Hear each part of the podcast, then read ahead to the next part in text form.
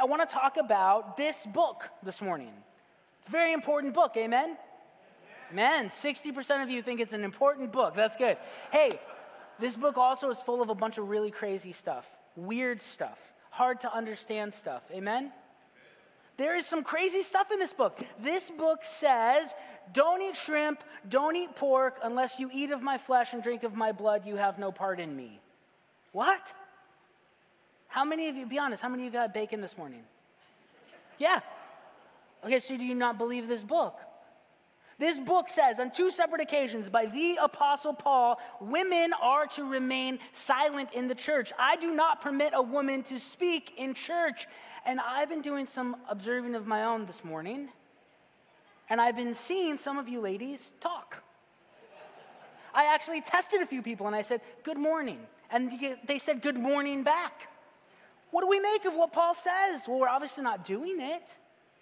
This book talks about how God kills the firstborn child of every Egyptian family. And then, if that's not crazy enough, he says, and all of the firstborn of the cattle as well. What? This book is full of a bunch of crazy stuff. And so many people think you're nuts for believing it. There's websites dedicated to this. There's billboards that are rented out. There are bumper stickers made that say the fastest way to become an atheist is to read the Bible because it is full of ridiculous things. What do we make of this? How do we understand what Scripture says?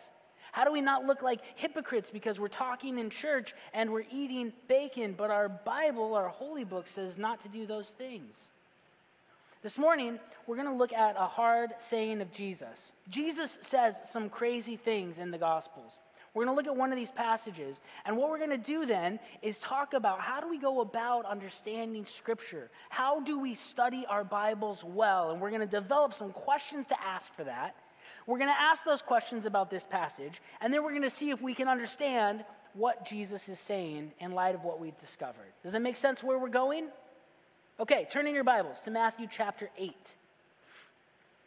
or on your apps. I remember when I started preaching, I used to hear a lot of rustling of pages, and now you can't hear phones. So I hope you're on. I hope you have some form of scripture, and you're looking at Matthew chapter 8. Matthew chapter 8, we're going to start in verse 18. It says, Now when Jesus saw a crowd around him, he gave orders to depart to the other side of the sea. Then a scribe came and he said to him, Teacher, I'll follow you wherever you go. But Jesus said to him, The foxes have holes, and the birds of the air have nests but the Son of Man has nowhere to lay his head. Another of the disciples said to him, Lord, permit me first to go and bury my father. But Jesus said to him, Follow me and allow the dead to bury their own dead. What? Let's focus in on that last statement. A guy says, Hey, Jesus, I, I really want to follow you, but I got to bury my dad first. And Jesus says, No, follow me. Let the dead bury their own dead. Really? What is he talking about? Is, he, is Jesus having a bad day here? What is going on in this passage? This doesn't make a lot of sense with other things Jesus says. It doesn't make a lot of sense with what other Bible passages say. You remember going way back when God gives the Israelites the Ten Commandments. In Exodus 20 12, he says this Honor your father and mother, that your days may be prolonged in the land which the Lord gives you. Fast forward 1400 years, and you've got Jesus and this guy literally in the land God gave them that He promised, where they're supposed to honor their father and mother in the land. And Jesus is telling this guy, don't honor your father. What? Another passage in Deuteronomy 21 22 through 23 says, If a man's committed a sin worthy of death, and he's put to death, and you hang him on a tree, his corpse shall not hang all night on the tree, but you shall surely bury him on the same day. Old Testament law was that even criminals who capital punishment was enacted on get buried the same day. They don't hang on the tree overnight. Immediate burial. So Jesus is telling this guy to let his dad's corpse hang out, let the dead bury the dead, whatever that means. Don't honor your father and follow me. How do we make sense of these types of passages in Scripture? Have you read some of this stuff and gone, huh? What, what does this mean? Well, it means something. And in order to understand it, we have to do a good job at studying the Bible. Uh, this book's not a fortune cookie. Do you know that? It's not a fortune cookie. And so often we treat it like it is because we crack it open, we read a verse, we feel good about it, and we go on with our day. But this book's not a fortune cookie. This book is not a book. It's a collection of 66 books that were written over a 3500 or a 1500 period of time by many different authors in many different places in many different cultures, and it takes some time to study it, not just to crack it open and feel good. When I was a kid, I remember I would do this all the time. Lord, direct me to what you have for me in your word today. And I go like this, Woink. Then he shall calculate the years since its sale and refund the balance. That's literally what this says. Thank you, Lord. That's very, what does that mean? What is going on? Why does Leviticus 25 25 say that? We need to study scripture, not treat it like it's a fortune cookie. But there's some difficulties in interpreting it. One of the difficulties is chronological distance. The newest edition of the Bible, the latest thing written, was written by John somewhere between 90 and 95 AD. We're a couple thousand years past that, and that's the newest stuff we've got. The oldest stuff in here was written around 1400 BC by Moses. Man, that is a long time ago. Chronological distance, do you think some things have changed? Yes, some things have changed, a few things at least, right? We are at a disadvantage because we're not there, we're not back then. We also have a problem because there's geographical distance. This book originated in the Middle East. Parts of it were written in Europe. We're not in the Middle East and we're not in Europe. Geographical distance. One, one of the things that's really important to notice is if you read the Bible, New Testament or Old Testament, all over the place, it talks about, and we went up to Jerusalem, and we went up to Jerusalem. And then a lot of our Bibles have these maps in the back, you know, that show the Holy Land. And I'm saying, okay, they were in Galilee and they went up to Jerusalem. But Galilee's in the north, and then they went south to Jerusalem. the Bible's lying to me. It's not. Uh, Jerusalem was a higher elevation than most of the places, so wherever you were coming from, you were going up to it because you were ascending. It's kind of important to know that geographically, or you could think the Bible's a fairy tale, right? Geographical distance is a difficulty we've got to overcome in understanding Scripture. There's also linguistic distance. Most of you speak English, right? Some of you Spanish. Some of you maybe studied French. Some of you German. A lot of you do not speak Aramaic, Hebrew, or Greek. That's the original languages that these 66 books were written in. And so we've got a linguistic distance. And in addition to that, we have a cultural distance. These books record multiple distinct people groups in multiple distinct cultures in multiple distinct situations.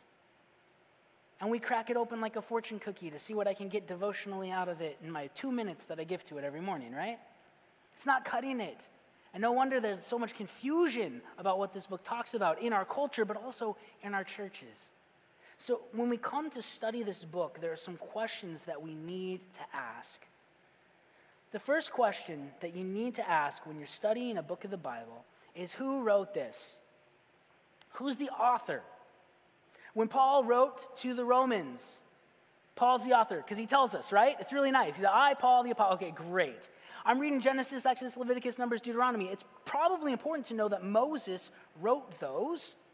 And it actually helps me time date it, right? Because I know when Moses lived. He lived about 1446 is when the Exodus happened. 1400 is the conquest happened. He was born probably 1526, if the Bible's accurate with the years of his life man, what was going on in the world at that time? Where's the guy from? Oh, he's a Jew, but he was abducted into Egyptian culture and was trained in Egyptian schools, and he probably spoke five languages. It's important to know who's writing this stuff because it gives us information on maybe where they're coming from. Another question we need to ask is who's the original audience? When Paul wrote the book of Corinthians, who did he write it to? This isn't a trick question the Corinthians. It's not just a clever title. That's who it was to. Isn't that awesome how we named that? When he wrote the book of Romans, he wrote it to the Romans. When he wrote the book of Philippians, he wrote it to the Philippians. Who did he write the book of Galatians to? Trick question. The Galatians. But did you know that Galatia is an area, a province, not a city? So that letter was meant to travel around in this area. It'd be like writing to the state of Arizona or to Maricopa County. It's probably important to know those types of things because if we understand who the original audience is, maybe it gives us a little more information about the book. The book of Philippians, written to the Philippians. Philippi was a city, and it was a sovereign state of Rome. It was Roman soil, it was a consulate area. And so, even though you're not in Italy, this is still Italy. This is Rome, and you have full privileges of Roman citizenship there. And Roman citizenship was a big deal to the people in Philippi because you couldn't be crucified if you're a Roman citizen. Uh, you had good tax breaks. You had a whole bunch of perks for being a Roman citizen. Knowing that about Philippi is important when you read the book of Philippians because Paul mentions citizenship over and over and over again in that book. Because he knows that it was important to them. And he's saying, listen, our citizenship's not here, it's in heaven. We've got, a, we've got a greater citizenship than even the best citizenship the world has to offer right now. It helps us to understand what's being written. Another thing that we should be asking is what is the occasion?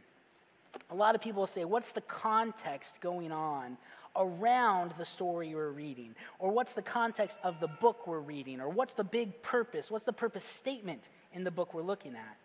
Go back to Matthew chapter 8, because this is a question we should ask when it comes to Jesus saying this thing about his, this guy not being able to bury his dad. The story right before our text for today says this Matthew 8 14. When Jesus came into Peter's home, he saw his mother in law lying sick in bed with a fever. He touched her hand, and the fever left her, and she got up and waited on him. Okay, time out. So, Jesus, you are cool with healing Peter's mother in law so that Peter can leave home and follow you and not worry about what's going on. But when this other guy wants to bury his dad, no way. That doesn't make any sense. Why is it okay for you to heal Peter's mother in law, but then not let this guy bury his dad? What is going on here? When we read all that there is in the story, all that there is before and after it, we can start to come to some conclusions about what's happening. We need to look at the occasion and the context. Another thing that's important to think through is what's the cultural situation? What's the historical context going on? Uh, you do not live in first century Israel. you don't even speak proper English. Did you know that? like we we get so acclimated to our cultures and we forget that people were different at different times in different places. But we've got to research, we've got to understand what was going on back then. I want to give you an example. Uh, so there's a law in Arizona. Are you ready for this? Don't break this law today. Please, I beg you, do not go out and attempt to do this because you could get arrested. It is on the books in our state of Arizona that it's illegal to allow your donkey to sleep in a bathtub. I'm not kidding. It's illegal to this day. How many of you own donkeys? This is the fourth service I've done. Not one person in our church owns a donkey thus far. Oh, wait, there's one. All right, hey, there we go. How many bathtubs do you let your donkeys sleep in? Zero, because you're law abiding citizens. That's why, right? It's true why can't you let, why is it illegal in Arizona? That's a stupid law. Like, come on. How ridiculous is that? It's not pertinent to us. Most of us don't own donkeys. My bathtub's on the second story of my house, so that would be a really tough sell to my wife to let my donkey go upstairs into our room, into the bathroom. Why is that a law? See, and we, we read scripture like this, though. Shrimp, I can't eat shrimp, that's stupid. Can't eat pork, that's dumb. The Bible's full of ridiculous things just like a donkey bathtub law. But then we study the context of where these things came from, the historical situation, and it brings to light maybe we would have done the same thing in that situation. In 1924, up near Kingman, there was a man who owned donkeys, and there was a uh, uh, abandoned bathtub on his property, and one of the donkeys liked to nap in it. It would crawl in, it would bed down, and it would take a nap in the bathtub all the time. That was the favorite place of this donkey to sleep. Well, the dam broke near this little town, and a flash flood happened while the donkey was asleep in the bathtub. And it washed this donkey through town. Now, the townspeople were freaking out, and donkeys are expensive, so they all went to help this man retrieve his donkey. And they, you know, eventually got the bathtub, got it to solid ground, got the donkey out, saved him. And after that, they all said, Man, that was rough. that took manpower. It was dangerous. People could have lost their life. It was expensive. It took us time. And the city of Kingman lobbied the state to make it illegal to allow donkeys to sleep in bathtubs. It makes sense. It makes sense. And if I was in that culture where more people owned donkeys and they were allowed to sleep in bathtubs and there were flash floods, maybe I would have done the exact same thing. Understanding the historical context of what's going on can help us to understand what Scripture is saying.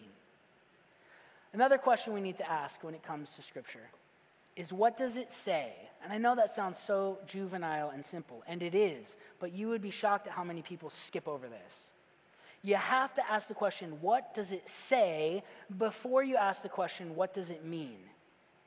What are the words there? Don't tell me your theological disposition and then force that onto words that aren't there. What words are there? What does it say first? Then, after we've done this, all of this, we can say, okay, so what does it mean? What does it mean? And once we decide what it means, not what it means to me, I don't care about what it means to you, I care what it means. Once we do that, we can say, how does that apply to my life? How does that apply to my life? If I said this statement to you, most of you will understand it. I laced up my chucks, I slammed the door, I got in my Altima, I Googled Pep Boys, and I found that the closest one was on the 101 and the 51. You know what I just said.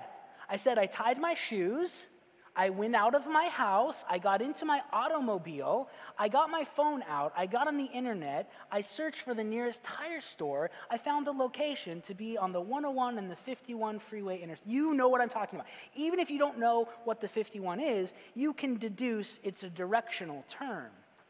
Fast forward 500 years to some dude who speaks Italian, and he hears that phrase in English. He's probably gonna have a tough time deciphering what I said. He's going to have to understand what is an Altima, right? Is that a disease? Is that a sickness? Why is he getting into it? Chucks, what are chucks? Googled, right? We understand it because we're here, we're now. But people in the future would have a difficult time with it. Most of the history of the world wouldn't understand that sentence I just said, but you do because you're here. We've got to understand the culture, the language, who wrote it, who they wrote it to, the context, what does it say, and then what does it mean. It's very important to study in Scripture, but it takes work. But this book's not a fortune cookie, and it deserves our time and it deserves our attention. So, what I want to do is I want to look at the cultural situation, the historical context of burial practices in ancient Israel because maybe that'll help us to understand what Jesus is saying to this guy about burying his dad. Make sense? There's three things that we know about burial practices in Israel. The first is that they practiced immediate burial. Immediate burial. Now, one of the reasons for this, and this is a chronological distance thing, is that you know they didn't have refrigeration, right? We have refrigeration, so we don't have to bury people immediately. We can wait a little while because we can put them in morgues and keep them cool and they don't rot quickly. They didn't have that back then. And they also lived in a place in the world where it was a more warm climate most of the year. You don't want dead bodies lying around without refrigeration in a warm climate, it's unsanitary. The second thing is that they have all these rituals about uncleanliness laws and touching dead bodies. And so your religion was impacted by just allowing dead bodies to be around as well. It's also dishonoring to allow people to rot and not give them a proper burial. And we have examples all through Scripture that the Jews practiced immediate burial. We saw that in Deuteronomy 23, but we also see that in the New Testament. Um, in Acts 5, when Ananias and Sapphira lie to Peter about how much money they're giving as an offering, uh, it says Ananias lies and he's struck down dead. And, and this isn't a giving talk, don't worry. but uh, that's funny, it's a joke because they were giving, lying about giving. That's fine. The 11 o'clock, they're going to love it. Um, but he's dead. He dies on the spot. And then it says that young men came in, covered him, took him out, and immediately buried him because that's what they did. Same thing said of Sapphira when she comes in. She was struck dead. The young men came in, carried her out, and immediately buried her because that is the custom of the time in that place of the world. The second thing we know about Jew- Jewish burial practices is that they would take the body, they would wash it, they would wrap it in burial garments uh, around the body, and then a different one around the head, the head covering. They would put spices and perfumes on it to prevent the, the smell, and then they would place it in a tomb. Uh, we see this happen with Jesus, uh, but we also see this happen with Lazarus. You remember when Jesus goes to his friend Mary Martha's, and, and their brother Lazarus has died, and he's going to raise him from the dead. And he says, Roll the stone away from the tomb. And they roll it away, and it says everyone gets sick because the smell is just so disgusting, right? The perfume isn't working anymore. That's what that's saying. And then Jesus says, Lazarus, come out. And it says Lazarus came out. But his body was still bound and wrapped up in the burial garments, and his head was still covered and wrapped up in the head covering. And Jesus says, Unbind him, let him out. And I always imagined him being like a mummy, and that's because when I was a kid, my children's Bible had a drawing of Lazarus looking like a mummy. And so that's what I always thought of. But then as you study this, I'm like, I don't think he was a mummy because it's not like they wrapped him to mummify them. Jesus was wrapped in a long sheet, right? And bound up tight. Lazarus is probably like more like a cocoon than a mummy, right? I wonder, did he roll out? And everyone's like, ah, and he's like, let him out, he's alive. I don't know. But we know that the Jews practiced washing, burial wrapping, and then using spices and perfumes before they placed them in the tomb. The third thing we know about Jewish burial practices, and this comes from archaeology, is that Jews during this time period in history used what was called an ossuary, ossuary box. Uh, these boxes were made out of limestone. We've found hundreds and hundreds of them in Jerusalem and the Israel area. They started coming on the scene around 100 BC, and then they weren't in Jerusalem anymore after 70 AD because that's when the Romans destroyed the city and people didn't live there anymore. But for this time period, ossuary boxes were used for burying Jews. So these boxes were usually, uh, from the hundreds we found, they vary in size from like 20 to 30 inches long, 12 to 16 wide, uh, 15 to 18 high. Uh, they're big enough to fit the longest bone in the human body, which is the femur. And so they placed that in there because it's the longest bone. After they would immediately bury somebody, wash them, wrap them, spice them, they'd leave them in the tomb for a year to rot. And their flesh would all decay off the bones. After that happened, they'd go back in and they would collect the bones and they'd put them in an ossuary box and then put them in their final resting place in the other part of the tomb with all their ancestors' ossuary boxes. Now, we don't see this prescribed in Scripture. We don't see people doing this in Scripture, but it was a popular cultural tradition during the time of Jesus. I want to show you a couple of famous ossuary boxes. This one is Caiaphas's ossuary box. Um, it's very beautiful, ornately decorated, which tells us that he was an important, rich person from the area. It dates from somewhere between 46 to 70 AD. They found it outside Jerusalem in a tomb with other ossuary boxes.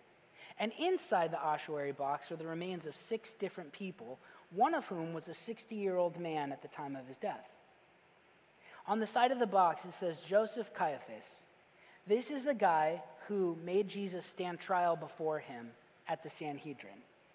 We have the bones of a man who made Jesus stand on trial, the man who turned Jesus over to Pilate to be crucified. Caiaphas is also talked about in Acts, where Peter and John are preaching and healing people. Caiaphas has them thrown in prison, and then they stand trial before him, and he says, Stop teaching about the resurrection. Stop teaching about Jesus. And they say, Listen, we can't do that, right? Whether it's right to listen to you or to God, eh, we're going to go with God on this one.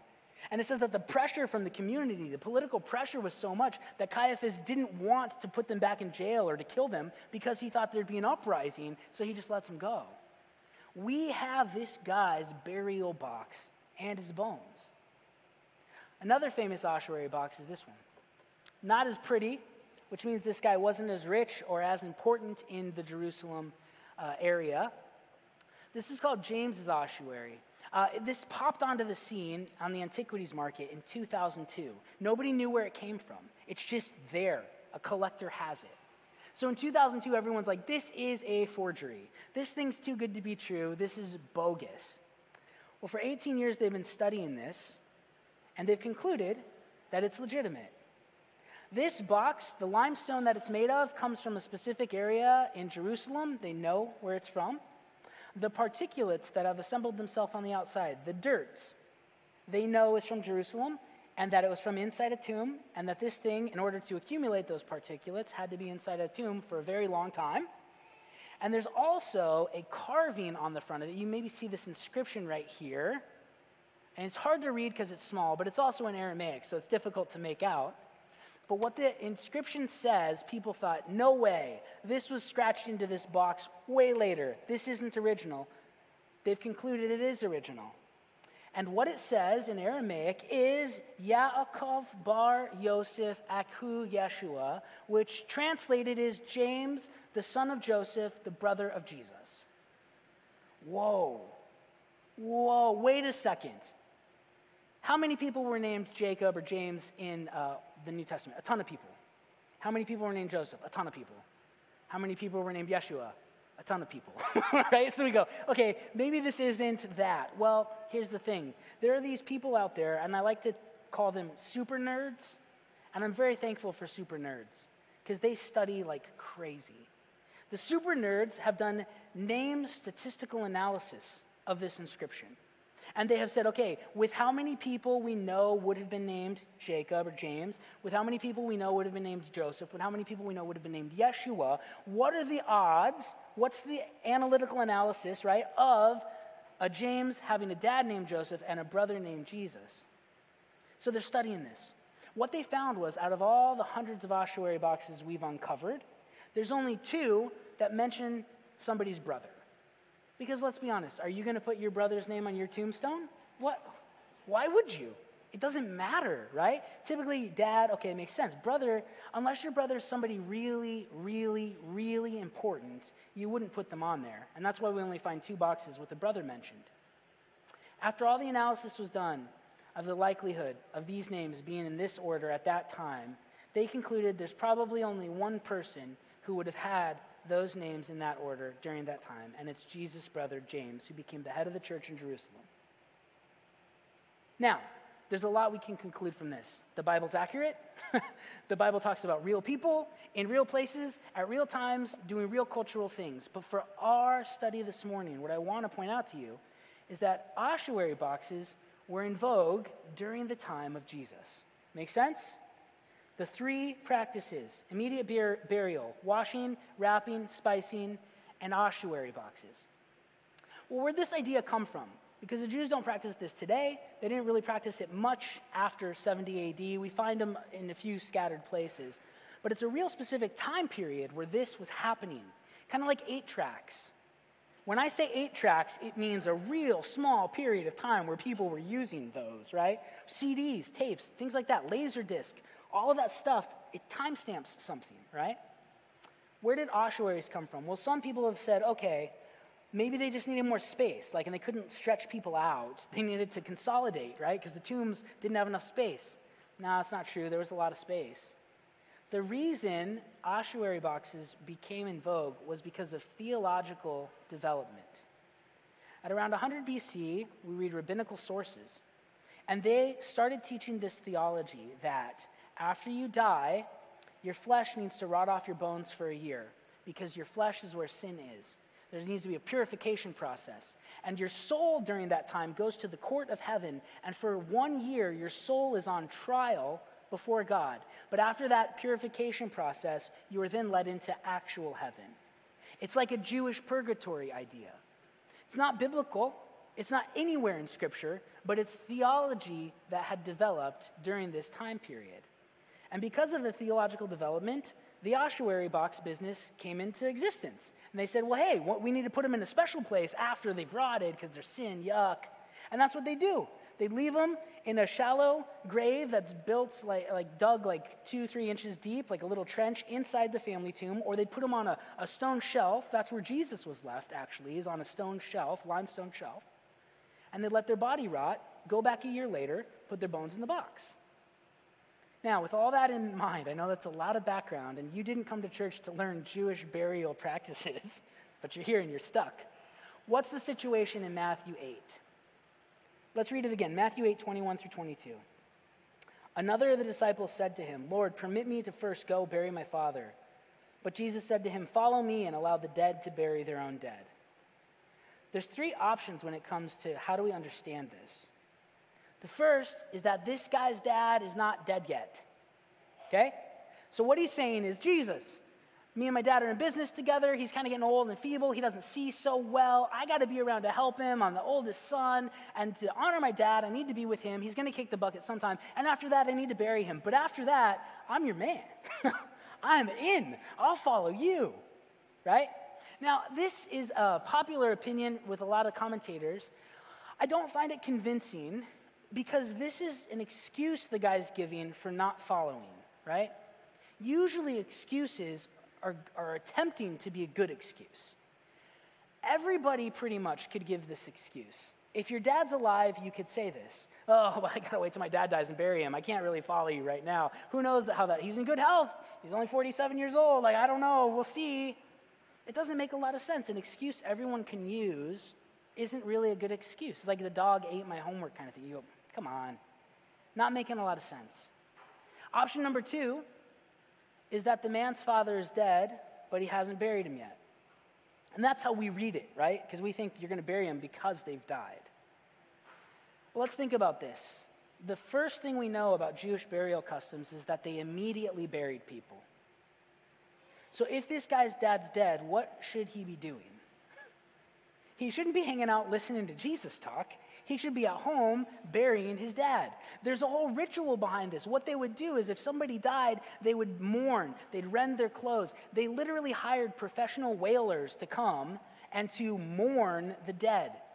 Then they would say their last respects. They'd put him on a stretcher. They'd carry him through town so everybody could know and pay their respects. On the way to bury them, they'd wash them, wrap them, spice them, and leave them in the tomb.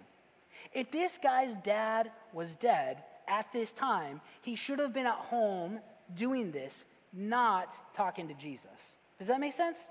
So I don't think his dad just died and he's going to bury them.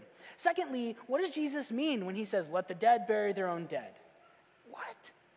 That sounds crazy to me, right? What is, what is, how do we even interpret what that means in this view?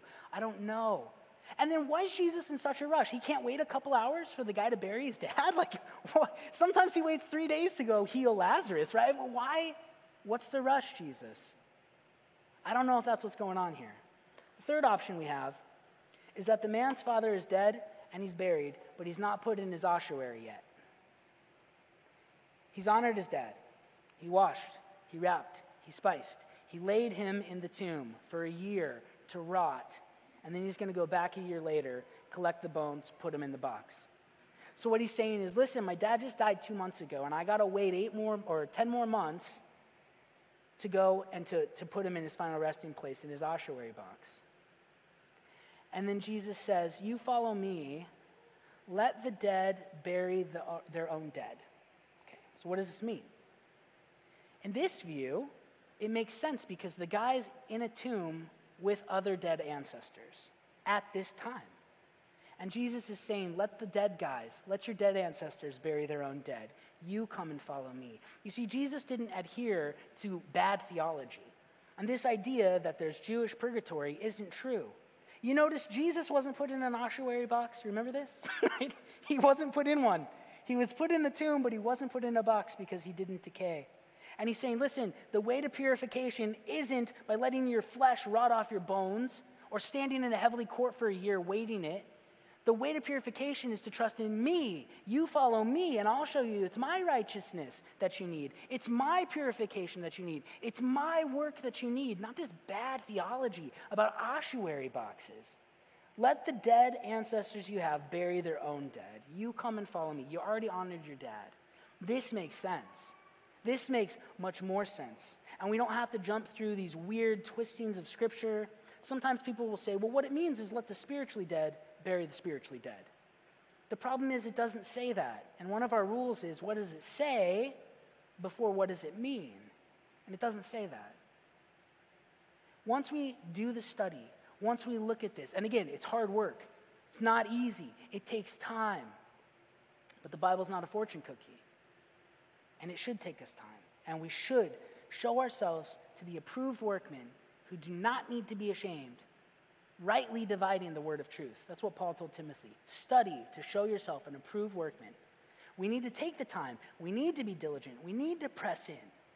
And when we do, we can understand Jesus isn't as harsh as he sounds. And this makes a lot of sense, kind of like a donkey floating in a bathtub. When we don't do the studying, we come up with bad ideas and bad theology. So, after we do the study, after we look through who wrote it, when they wrote it, why they wrote it, what the cultural context was, all of that, what does it mean? Then we come to how does this apply to my life? And I was thinking about this passage this week. How does this apply to my life? And it hit me. Robbie, what cultural rituals are keeping you from following Jesus? Because isn't that the problem with this guy?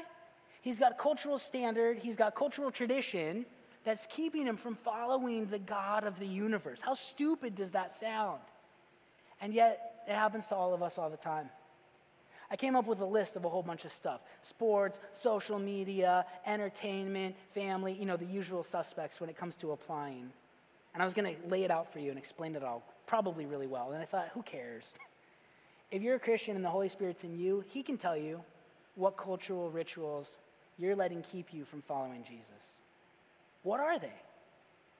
What are those issues in your heart and in your mind that the Spirit's revealing to you? What do you need to give up? What do you need to, to spend less time doing so you can do more time in His Word? The other thing I thought about with this is what theological rituals are keeping me from following Jesus? Uh, because when we don't take the time to do the study, bad theology pops up in our churches. Here's some examples Christian subculture. The Bible says God helps those who help themselves. You ever heard that before? It's not in the Bible. That's the only problem with it. The Bible doesn't say it. Whoops, wrong. Uh, what about, I know the plans I have for you, plans to prosper you. And that means that uh, God's going to help me know where to go to college, who to marry, and what career path to take. Problem with that is Jeremiah 29 11 wasn't written to you, it was written to the Israelites so you can't claim that verse. You can't name it and claim it. It, it doesn't work. My favorite one that all my atheist friends have memorized this is their favorite verse Do not judge lest you be judged. Every atheist knows that passage of Scripture. The problem is they don't know a few verses later when it says that we're supposed to make accurate judgments. And if they just would have read a little more in the context, they would have come to know oh, no, we are supposed to judge. We need to take time to study because it keeps us from bad theology. It helps us to follow the actual Jesus with what he actually said, not pop culture, not pop sub Christian culture, but what he actually said. And if you are a Christian, a follower of Christ, you gotta spend time in study because this book's not a fortune cookie. It's 66 books written by different people in different places, in different languages, in different cultural situations. And it takes a little bit of effort on your part to understand it. And you know that you live in such a privileged time. Most of you are literate, right? Any not literate? I'm just kidding. Don't raise your hand on that. You can read and write. Do you know how rare that is in the history of the world? You have these tools at your fingertips. You all, in your pocket, have a device that has more technology in it than what pe- put people on the moon in 1969. Do you know that? The information's there. We've got it. Do you know on my Logos Bible software, I can do something in 10 seconds that would have taken Martin Luther three years to do. No joke. And yet we don't do it. We, we crack it open for two minutes and we read a proverb and we feel good about our life. It's a disservice to God's word. We need to study. Study to show yourself an approved workman who does not need to be ashamed, rightly dividing the word of truth. Because if you don't, you will be ashamed. And you won't know what you're talking about. And your non Christian friends will ask you questions like, why is the Bible pro slavery? And you're not going to know how to answer that the Bible is not pro slavery. That you, you shouldn't be eating pork. You shouldn't be eating shrimp. Why is homosexuality still bad according to Scripture, but you eat pig? How are you going to answer these things? You see how it looks like nonsense, and it's because we haven't done the work. We have the tools, we have the time, we just need to do it. This year, 2021, set some time aside to study God's Word. It's amazing. It's beautiful. It helps you to develop. It is enriching to your life. That's why He gave it to us. And we live in such a privileged time where we're able to do this. Buy an ancient Near East history book. Buy a survey of the New Testament so you can understand who wrote what book, when they wrote it, why they wrote it, who they wrote it to, what the big idea is. It's helpful in studying the book you are basing your eternal life on. Take time in 2021 to study.